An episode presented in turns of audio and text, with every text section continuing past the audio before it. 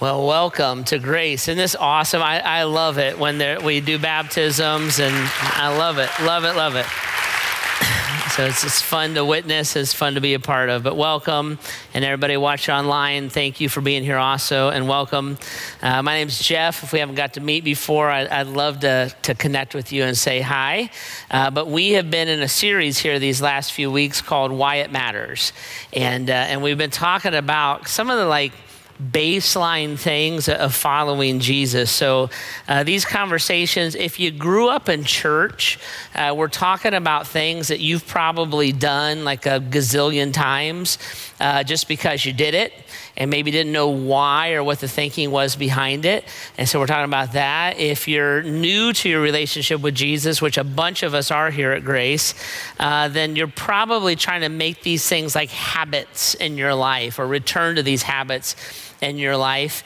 And if you're not a follower of Jesus yet and the whole church thing is new, uh, this is just explaining why Christians do weird stuff. And so uh, all of that is kind of stuff that we want to look at and say, why would God want us? Why is He so clear about this in Scripture? And uh, and why is it important to him? So we started a couple weeks ago just talking about like why do we go to church? Like why would we gather on a regular basis and and do kind of this and be in church together? And then last weekend we talked about why do we serve? Like, why is serving a part of the, of the culture or the ethos of, of being a Christian? And why does that matter to God? And those are online, on the, on the website, on the app, on the podcast, and uh, maybe worth a listen for you. This weekend, I want to talk to you about the idea of evangelism and why do we do evangelism and why is that important to God? And since it's important to God, how come that would be important to us? So, this is kind of the, the path we're going to take a little bit. Uh, I'm going to walk you through what's it mean to evangelize or do evangelism, what's God even talking about with it. And then we're going to talk about how it's clearly one of the directives of Scripture. And we're going to talk about how it's personal and how it's corporate. And then the last thing that we're going to talk about is how to do it. And I bet you how to do it's going to shock you a little bit as we talk that through and see how God would want us to do it. Okay, so let's jump into this a little bit. Why, why evangelism? What's it even mean? Why does it matter to God? So we'll start with what it means. Evangelism means this. This is like the definition of it. Evangelism is the public and unambiguous announcement of the gospel. And let's define gospel real quick. The gospel is the good news of the redemption and salvation that, that comes only through Jesus Christ. So evangelism or to evangelize means that I publicly and unambiguously or clearly communicate verbally through music, through art, maybe, but I publicly, unambiguously, or clearly proclaim the good news of Jesus' redemption, his forgiveness of our sin, and our salvation, that he would adopt me and make me a child of God, right? So, evangelism, that's what that is. So, I just want to, like, kind of clearly state like evangelism is not the Christian life. So this is not me like I stopped smoking, drinking, chewing, dating girls who do cheer for Michigan stuff. It's not moralism. Uh, evangelism is not being nice. It's not service, right? So service might lead to evangelism, but helping someone care for some, someone that's not evangelism. Evangelism is not religion. So uh, it's not me going to church or me being like identified as a Christian as opposed to like a, a Buddhist or whatever. So that, that's not evangelism. Evangelism is the public and unambiguous announcement of the gospel or the good news that Jesus loves us, I need him, and he gave his life and rose again for me to provide salvation for me. And me announcing that or making that clear and doing that intentionally, that is what evangelism is, right? Now, for some of us, we're like, got it. For others of us, we're like, oh, I hate this part. I, you know, if I would have known he was going to speak on this, I would have mowed my grass. Like, like we, we would look and say, I, I don't like these kind of conversations because one of the things that's tough about Christianity especially in our day and age. So, in, in our day and age, it's actually very offensive that you would look at someone else and say, What I believe is true and what you believe is untrue. That would be very offensive in our day and age, and I get all that. It would be doubly offensive to say, what you believe is untrue, and I want to try to get you to believe what I believe. But at the core of Christianity, Christianity is by its nature a proselytizing faith. I'm just putting it out there, right? So if you're like, what's he talking about? I'm like, I'm talking about that. It's a proselytizing faith. We, as Christians, the church, and personally as Christians, we publicly, unambiguously announce the gospel. Like we make Jesus known and we want you to know who he is. And just so I'll just like own it.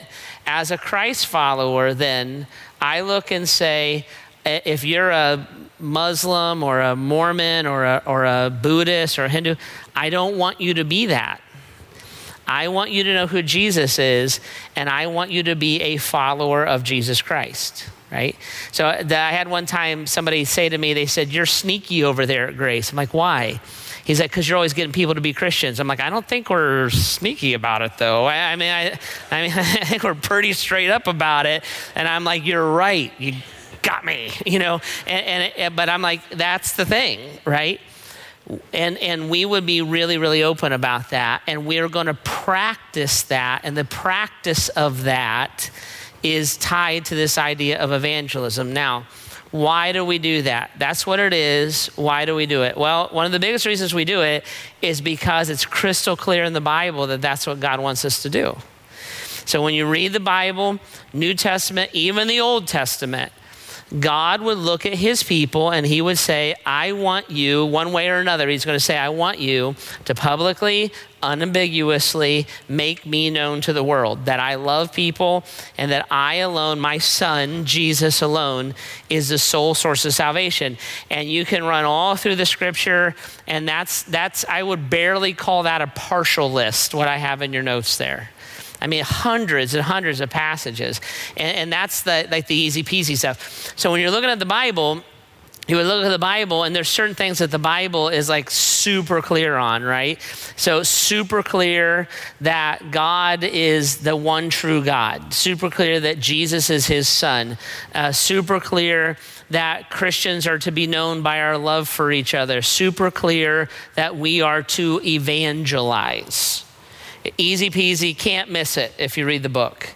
And so it's right there on top. So we would say this public, unambiguous proclamation of the redemption and salvation of Jesus Christ, and that and that that's all through the scripture, and God's people do that is, right there and you can't escape it. And then we would also look then as Christ followers looking at the Bible, and we would look and say that directive is public or it's corporate and it's personal, right? So it is the job of the church to evangelize. Like, so Grace Church is going to do all kinds of things to publicly and unambiguously make Jesus make sense. We're going to have camps. We're going to talk about Jesus in services.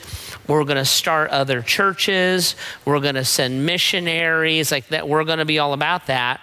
But it's not just like something that we do, it's something that God, if you're a follower of His, would have you do, right? So the directive to evangelize is individual and it's directed at individual Christ followers. One of the examples of this would be 2 Timothy chapter 4. Paul, the Apostle Paul, is talking to Timothy. So he's talking to the individual Timothy. There's other places, and we'll see here in a little bit, Jesus and others will talk to the church. But this is the individual. And Paul says, Tim, there's the deal. Keep your head in all situations, endure hardship, do the work of an evangelist, right? So we would look and say that evangelism, the public, unambiguous proclamation of the, of the redemption and the salvation of Jesus Christ, is right there in the Bible, like easy on top, easy peasy.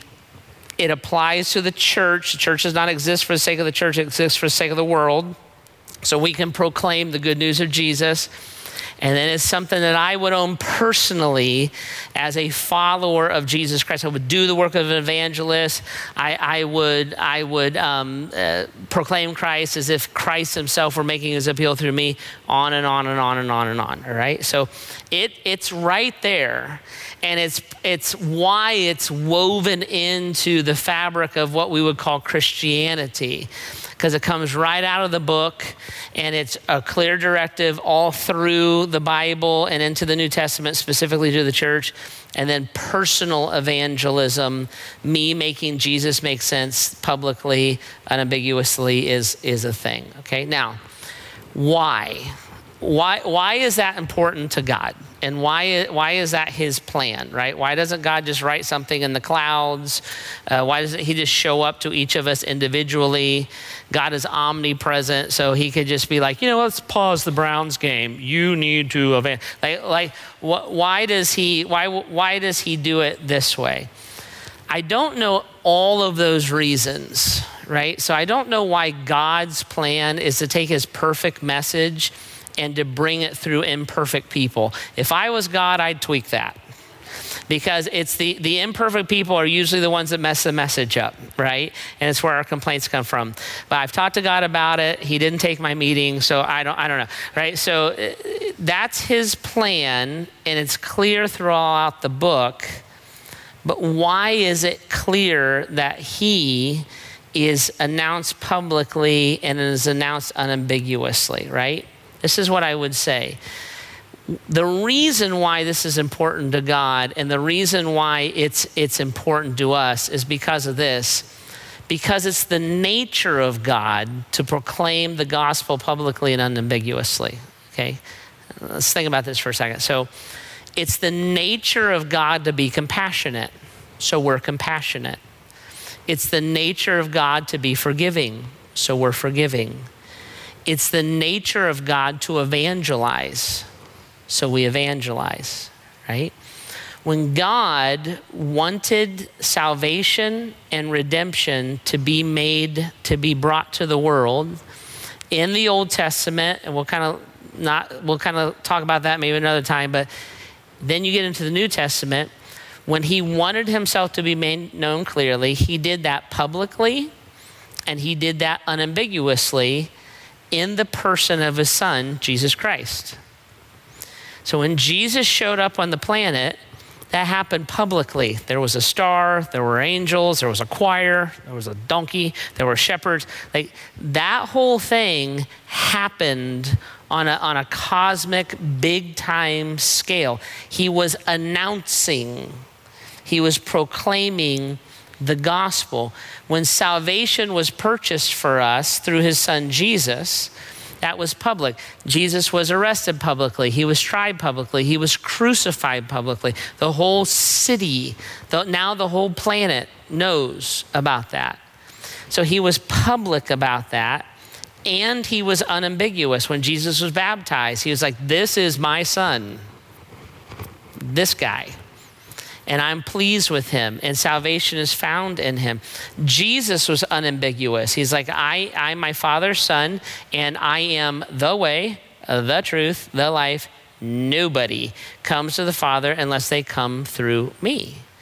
So when God was making himself make sense through Jesus, he was doing that on a very, very public and unambiguous level so that we knew about the redemption and salvation offered in Christ. Probably the most famous verse in the world is John 3:16.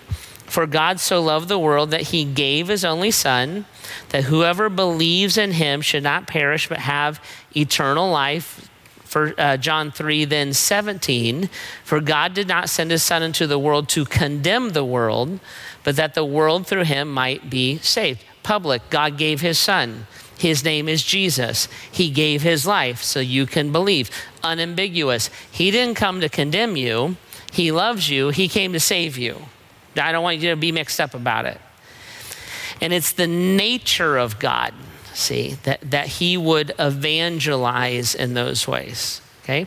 So the public, the unambiguous proclamation of the gospel It's Jesus, who he is. He loves us. We need him. We're sinners. He died for us. He rose again. He paid for our sins. If we accept salvation, our sins are forgiven as power comes into life. Public, unambiguous. All through the Bible, easy peasy, like cannot read it and not see evangelism in there, directed to the church and to individual and we'd lock onto that like we would lock into love like we would lock into truth like we would lock into justice those are the nature of god evangelism is the nature of god okay so i lay all that down so that we're clear and so we have an understanding because we've had you know I'm, I'm sure if you've been around the church or you've been around somebody that's uh, talked about evangelism. We have different understandings, but I want that to be like the understanding we're, we're working off of. Okay, now, here's where we all get tense. We all get tense when we start talking about, well, how do you do that? Right? How do you do that? Like I can, I understand the definitions. I really can't argue that it's in the Bible. I get the nature of God thing. I know it's for the church, and I'll even accept some responsibility for myself. But do I have to do it the way that I see people do it? Because when we talk about evangelism, many people, if not most, have had some kind of negative experience with somebody evangelizing or trying to evangelize you, right? And you see it and you're a Christian and you know what they're doing and you try to sneak away. And you're like, I'll just join this Buddhist thing over here. Like, I don't, I don't want to be associated with it. And I'm the same way. I was at a football game one time. I was walking through this pregame thing.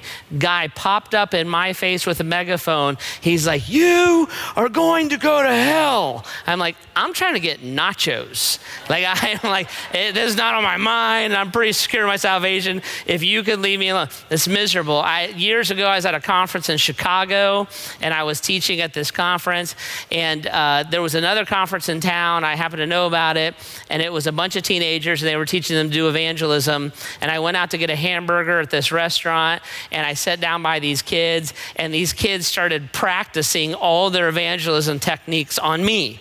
And I'm like, I'm just trying to eat a hamburger. So I started messing with them because I knew the answers. I knew how to, I knew how to disprove what they were saying, and it was fun. Some of them maybe don't believe in God anymore, but but like it was a, it was a, it was entertaining. Let me just say that. But I'm just like, I, I don't want to be attacked. I don't want to be multi-level marketed. I don't want to be screamed at. I think your bumper stickers probably dumb. Like I don't I don't I don't like any of that stuff. And when we think about evangelism, we think about that, you know. Uh, sometimes people are good at stuff. That people have gone, when I was growing up, we used to go door to door and we'd knock on the door and you open the door. We're like, hey, we'd like to talk to you about a personal relationship with Jesus Christ. And, and like the thought of like doing that, like is horrible. Now, some people are doing, are good at that. I had a Boy Scout knock on my door last night and I spent 30 bucks on microwave popcorn. I'm like, you you have a gift, my child, you know? But, but like we think about that stuff and we're like, I don't want to do that stuff. So the how is, is where we tense up. It's not really the what. It's not really that it's clear. Like if you're a Christian, this needs to be part of your life. But how do you pull that off like in, in real time? Okay, so let, us talk about this for a minute. It's kind of the elephant in the room. And let, let me see if I can uh, if I can help you with it. Because the how, I think it'll surprise you maybe what I, what I want to show you, okay? So let me start with Jesus. So John 15, Jesus is describing himself. He's using this metaphor, this word picture, and he calls himself a vine and then he says his followers are the branches. So in John 15, uh, verse 5, he says that. He says, I'm the vine, you're the branches. If you remain in me and I in you, you will bear much fruit. Apart from me, you can do nothing. So, this is like a metaphor Jesus is using. He's like, if you're thinking about the Christian life, following me, what it means, think this way I'm the vine, you're the branch if the branch is connected to the vine, if you remain in me and I in you, the outcome of that is going to be fruit. And for the sake of our conversation, it's going to be evangelism. If the vine is a grapevine, the branch is going to be a grapevine branch and the fruit is going to be a grape. If the vine is an apple tree, the fruit is the branch is going to be an apple tree branch and the fruit is going to be apples. So Jesus is like if you're connected to me and I'm connected to you, you're going to bear fruit, but apart from me, you can't do that.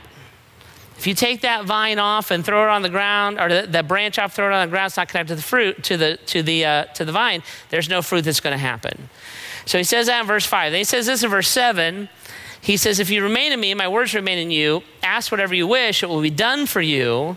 This is to my Father's glory, that you bear much fruit, showing yourself to be my disciple. So he's like, There's a vine, there's a branch, there's fruit.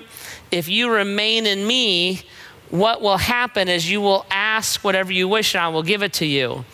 That does not mean if you ask for a $65 million jet, you're going to get one. Uh, that doesn't mean that if you ask for your hair to grow back, because I think some of you prayed that prayer, like that's not gonna, you know what I mean? Like that's not, that's not gonna happen at all, right? So what that means is this: if I'm a grapevine, if Jesus is a grapevine and I'm a grapevine branch, the DNA of the grapevine is in the branch, and I'm going to ask for grapevine things. If I'm connected to Christ and Christ is connected to me, then He's going to alter what I want. I'm going to want what He wants. I'm going to ask for what He would ask for. And when I ask for something that God loves and wants, He's going to give it to me. So when I ask God to help me bear fruit, God's going to answer that prayer. He's going to love that prayer. And the Father's going to be glorified by that. Okay? Let's get right around it. So Jesus is a vine, I'm the branch, right? He's the vine, I'm the branch, and the outcome is fruit, right? Whatever this vine is, this branch is, and whatever this vine and this branch is, that's the fruit that's going to be produced. it's the natural flow of things, right? And when we think about evangelism, what happens a lot of times is this especially if you grew up in a evangelical church, which Grace Churches is, right? And it's the church I grew up in. When you grew up in, a, in that and you were talked to or encouraged to do evangelism, what people usually have talked to you about is the fruit. And they would say something like, Don't you know that your friends are going to hell? Which is true if they don't know Christ. Don't you see what's wrong with the world today? People don't know Jesus which is true. Uh, don't you understand that the problems in the world today, the answer is Jesus, which is true. You need to be involved in the fruit. But when you go back to Scripture, Jesus is like, this is the way that you would want to understand your relationship with me. I'm the vine, you're the branch. Apart from me, you can do nothing. You cannot produce fruit on your own. You do not save anybody. You don't change anybody's life. You don't change anybody's mind. You cannot do this.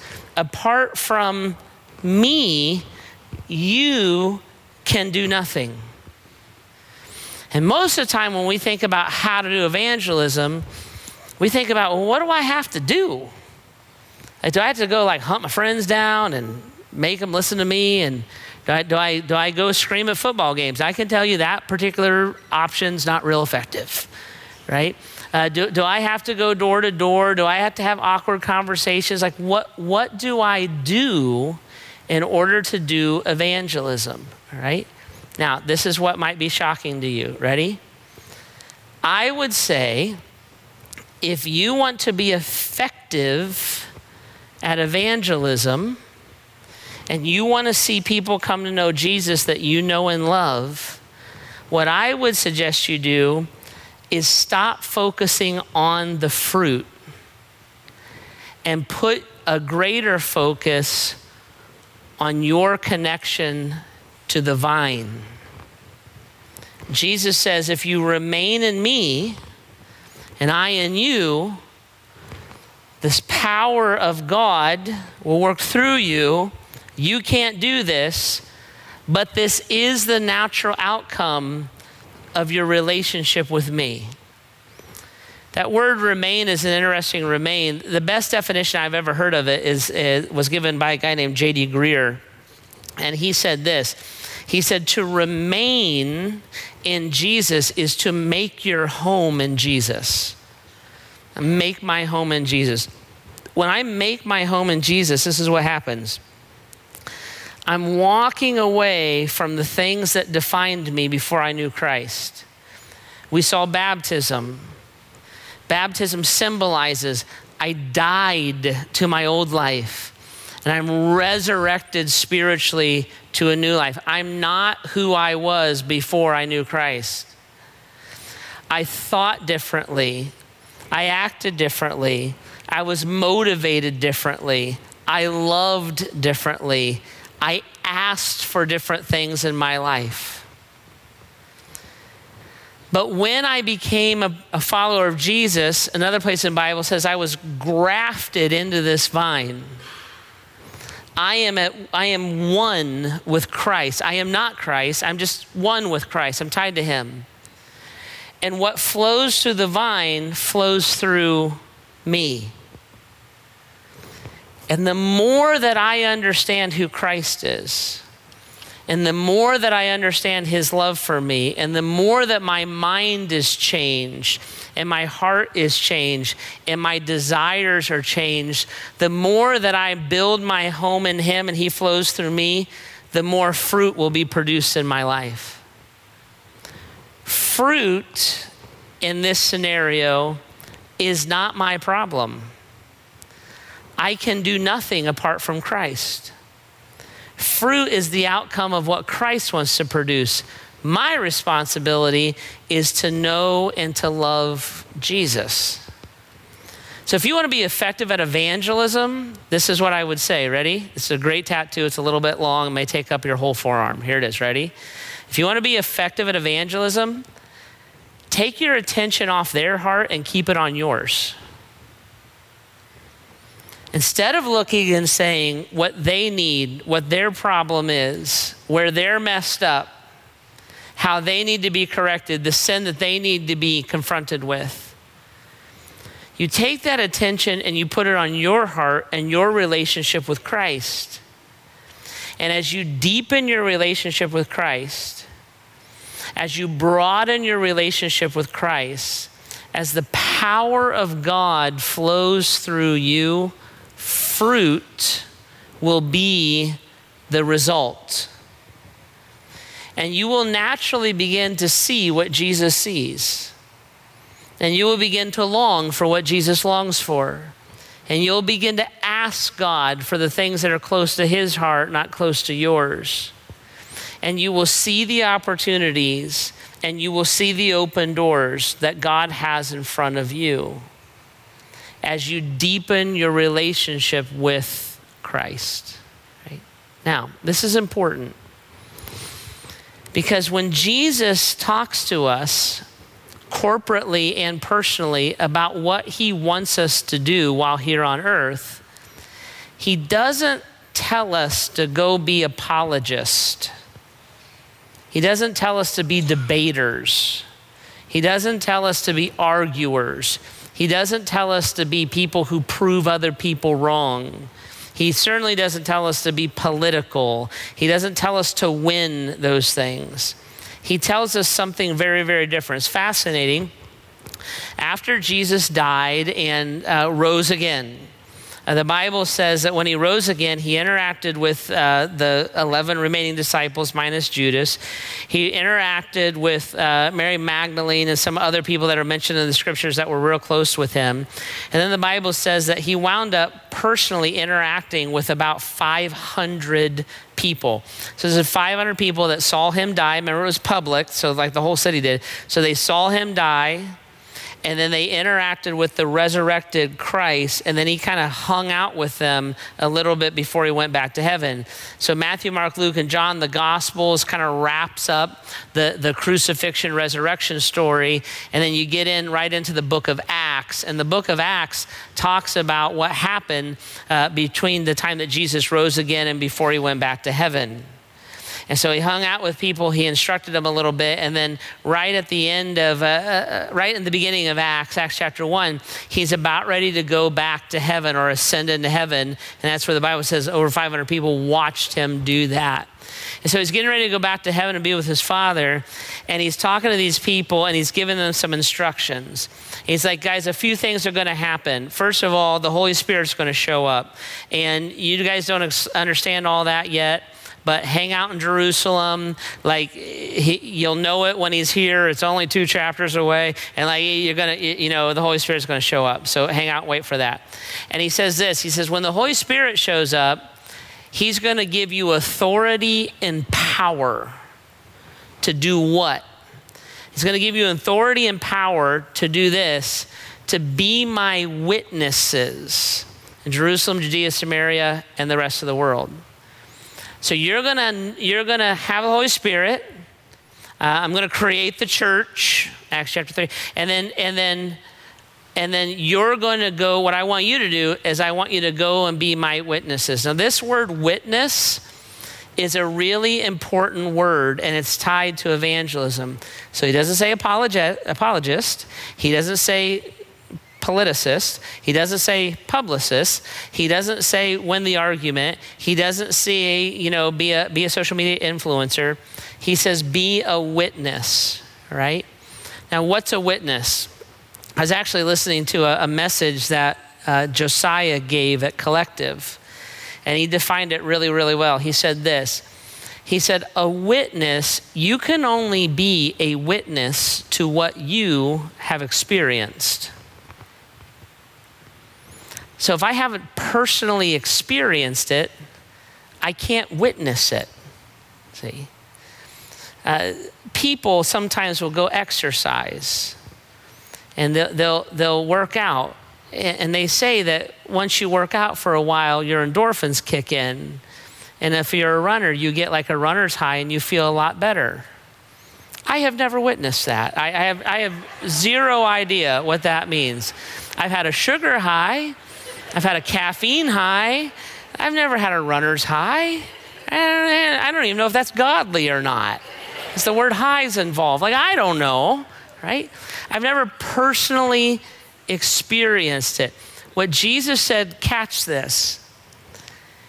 He said, What I want you to do, filled with the Holy Spirit, is I want you to go publicly and unambiguously tell people about the redemption and the salvation you experienced. Be the witness to it. Tell your story. He doesn't even say, Tell my story. He, he, doesn't, he doesn't say, Go out and just read the Bible randomly publicly. He doesn't say that. He's like, you go tell your story. And when you tell your story, but you do it publicly, it, it's not, ah, Jesus changed my life, and I, you know, I just don't want to say much because it's kind of a thing. No. Publicly, unambiguously. He doesn't say, yeah, I'm just a nice guy. I kind of wear a cross and I keep a Bible on my car. And he would say, no, do the, Timothy, do the work of an evangelist, which is what? Telling your story. Okay, here's, here's the thing to who? Everybody. So I got to yell at people football games? Please do not do that, right? And if you do, tell them you go to a different church. Like, uh, like don't, don't do that, right? To who? Ready?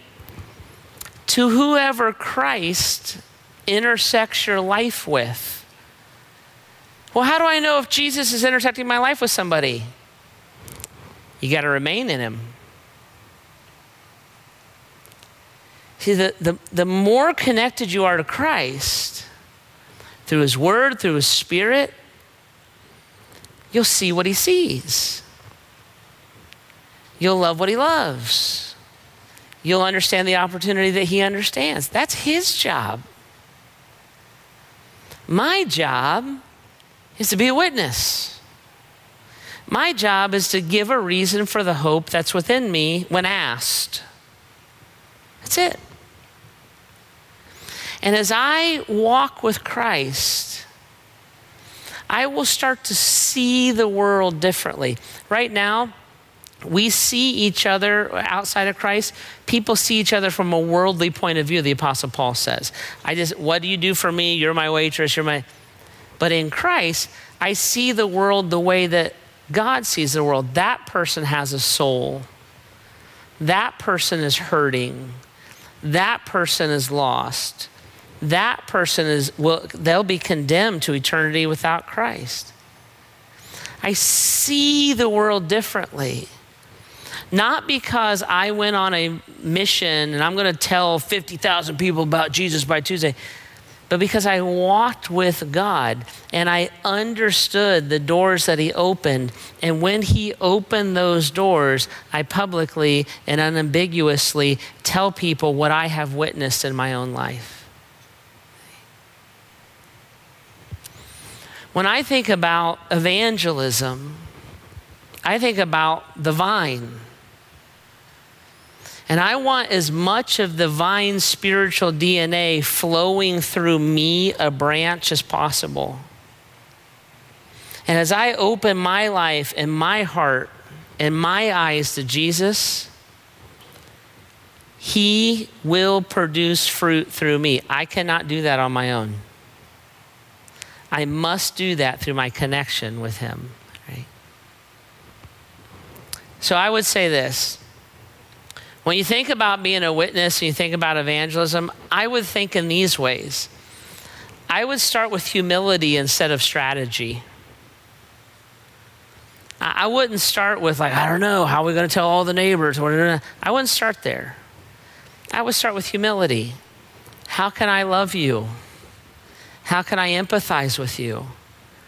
Oh man, I remember I remember when I went I went through something similar. I hurt with you. I remember when I was overwhelmed, can, can we come and help at the house? Uh, yeah, I, oh man, I remember. I remember when when I remember when my pet died. How that actually made me super sad. I'm to care about something you care about. And Jesus showed up when your pet died. Yeah, because I my I was sad. See? And and I, sh- I remember when I got cut from the varsity team. Jesus cares if you got cut from the varsity team. He cares about you, and you care that you got cut from the varsity team. See? I would start with humility instead of strategy. I, I, would, I would look to, to make connections instead of conversions. Well, you, you know what you need to believe, and you know what you need to believe, you know what you need to believe. I wouldn't start there. You're going to hell. I want nachos. I wouldn't start there. See? I would start with a connection. My connection to Christ. Jesus, who could you let me be a witness to today? Would, would you let me be a witness to somebody today? And you ask that prayer, whatever you ask in his name, he'll give you. Jesus, is, can I can you allow me to make a friend or somebody that I can serve today so that I can I can be a witness of what you've done in my life. You pray that prayer, you have friends lined up out the door. See, I would start with a connection instead of conversion. And then here's the big one I would turn to prayer. I would turn to prayer. Prayer, I said it this way spiritual destinations are only found by following spiritual paths and you cannot produce fruit. I can't produce fruit. God has to do that in me, through me, for me. I can position myself in a place that God can produce fruit in me, but I can't save anybody. I can't change anybody's heart. I can't change anybody's mind. I can bear witness. I can love you. But God has to do the work. Few years ago, we, we laid out this idea of praying for your three. And this is kind of Grace Church's way, right? And one of the things I think is important right now is this we've lived in a time, this last year and a half, where probably it was necessary to focus in in our lives and even as a church. World's in crisis. You got to make sure your family's okay, right? I think that's correct. You got to make sure, like, I have a job. You got to make sure. And I think one of the things that's as important is that as our whole world has changed, as we've done 10 years of change in 10 months, and everybody's in culture shock and everything is disrupted, people need to know about the redemption and the salvation of Jesus Christ. And who's going to tell them? The people who can bear witness of what Christ has done in our lives. So, a few years ago, we implemented this thing called Pray for Your Three. Pray for people, three people by name every day, that God would give you a no brainer moment that you could share the reason for the hope that's within you, that you could bear witness. And three years ago, I had bracelets made. I had new ones made for you. The reasons we had these bracelets made, honestly, is because I hate these bracelets with a passion. Uh, I don't wear a watch, I don't wear jewelry. These things get snagged, they get hung up. I always have to take them off when I take a shower, or if I forget, now they're wet. My arm feels like for a while. Like, I hate these things. So I was like, what do I hate that always drives me nuts? And I was like, well, I can't bring the whole Michigan team down. So we could get these bracelets. And the point of these bracelets is to bother or to be in the way or to notice. And so, what we did, and we've done this a few times now, is we've taken these bracelets, we turned them inside out. We got a Sharpie. There's a bunch in the lobby, there's a bunch on the patio. And we wrote the first name of three people on them. And I said, every time this bracelet bugs you, pray for that person by name that God would give you a no brainer moment, not a strategy, right? Not a conversion, a moment that you could tell them of what Christ has done in your life. And we did that through All In, All Out.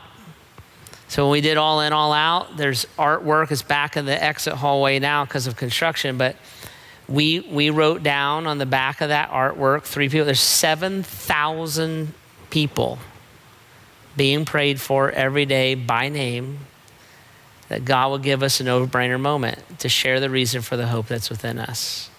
Right? So I'd, pray, I'd put your bracelet on. I'd take, put an anchor bracelet on, put two on, make them into earrings. I don't care what you do. But I would pray long before I'd read a book on evangelism, long before I'd figure out a method, I just asked God, the vine, to do a work through me, the branch, to produce what brings him glory, the fruit. Okay? Why is it important to God? It's his nature, it's his passion, it's the mission, right? And if what's important to God is important to us, evangelism, right, it's a thing, okay? All right, band's going to come out and settle in. As they do that, I want to I want to talk to three different people real quick, okay? Three different people. Person number one. If you've grown up in church and you know the Bible super well, and uh, you think of yourself as like spiritually mature and grounded, I want to say this to you. I love you. I want to say this to you. If you do not have a love for lost people, you are not in sync with the heart of God. And if you do not love lost people, then you are not mature. You are not grounded and you are not walking in sync with the Lord. You cannot separate those two things. Right? So I want to challenge you to pray for your three, to, to publicly and unambiguously proclaim the truth of Jesus. That is what a Christ follower does. Second person. If you've been embarrassed by evangelism, and when you hear it, you're like, I don't want to do that. Um, that's probably the chair I sit in the most. I'm like, please, please don't do what you're about ready to do. Oh, they did it. You know, it's like, ah, right? Do not let other people's sometimes feeble attempts, sometimes sincere attempts, and sometimes tainted attempts dictate your responsiveness to Christ. I'm embarrassed too when evangelism gets mixed up with politics. I, I, do not like that on either side of the aisle. If you love Jesus, you would vote this way. If you love Jesus, you would do these things. Nope. I'm embarrassed when somebody yells. I don't like a lot, I don't like hardly any of that stuff. Some of that is very sincere. I don't want to I don't want to be mean. But that cannot be our ticket out of loving somebody. And when you pray for your 3 and you're public and you're unambiguous and your friend knows you love them, they're not thinking about that either. You find your courage and you find your directive from Christ. Right? And, and we, we do what Christ asks us to do. And I, and I would say this you be you, boo. like, if you like Jeff, I don't like to stand up and speak. I don't know. I don't even know how you do that. I'm like, then don't.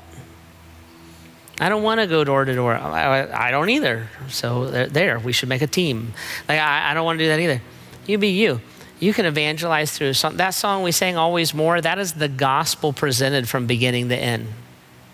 And I know the guys who wrote it. Right? And that's what they set out to do. It can be music, it can be art, it can be you serving someone. But it's public, it's unambiguous, and you're bearing witness.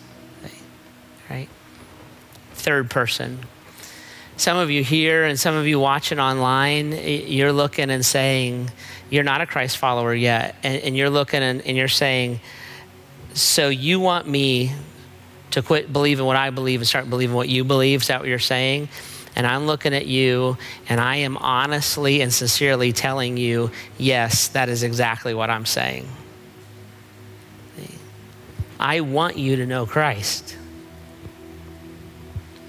And I want you to experience what I've experienced. Because I don't know your story, but I know mine.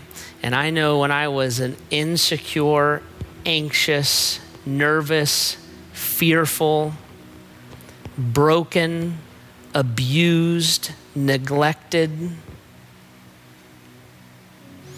and living life that was a reaction to all of that, I know when I gave my life to Christ, it changed me.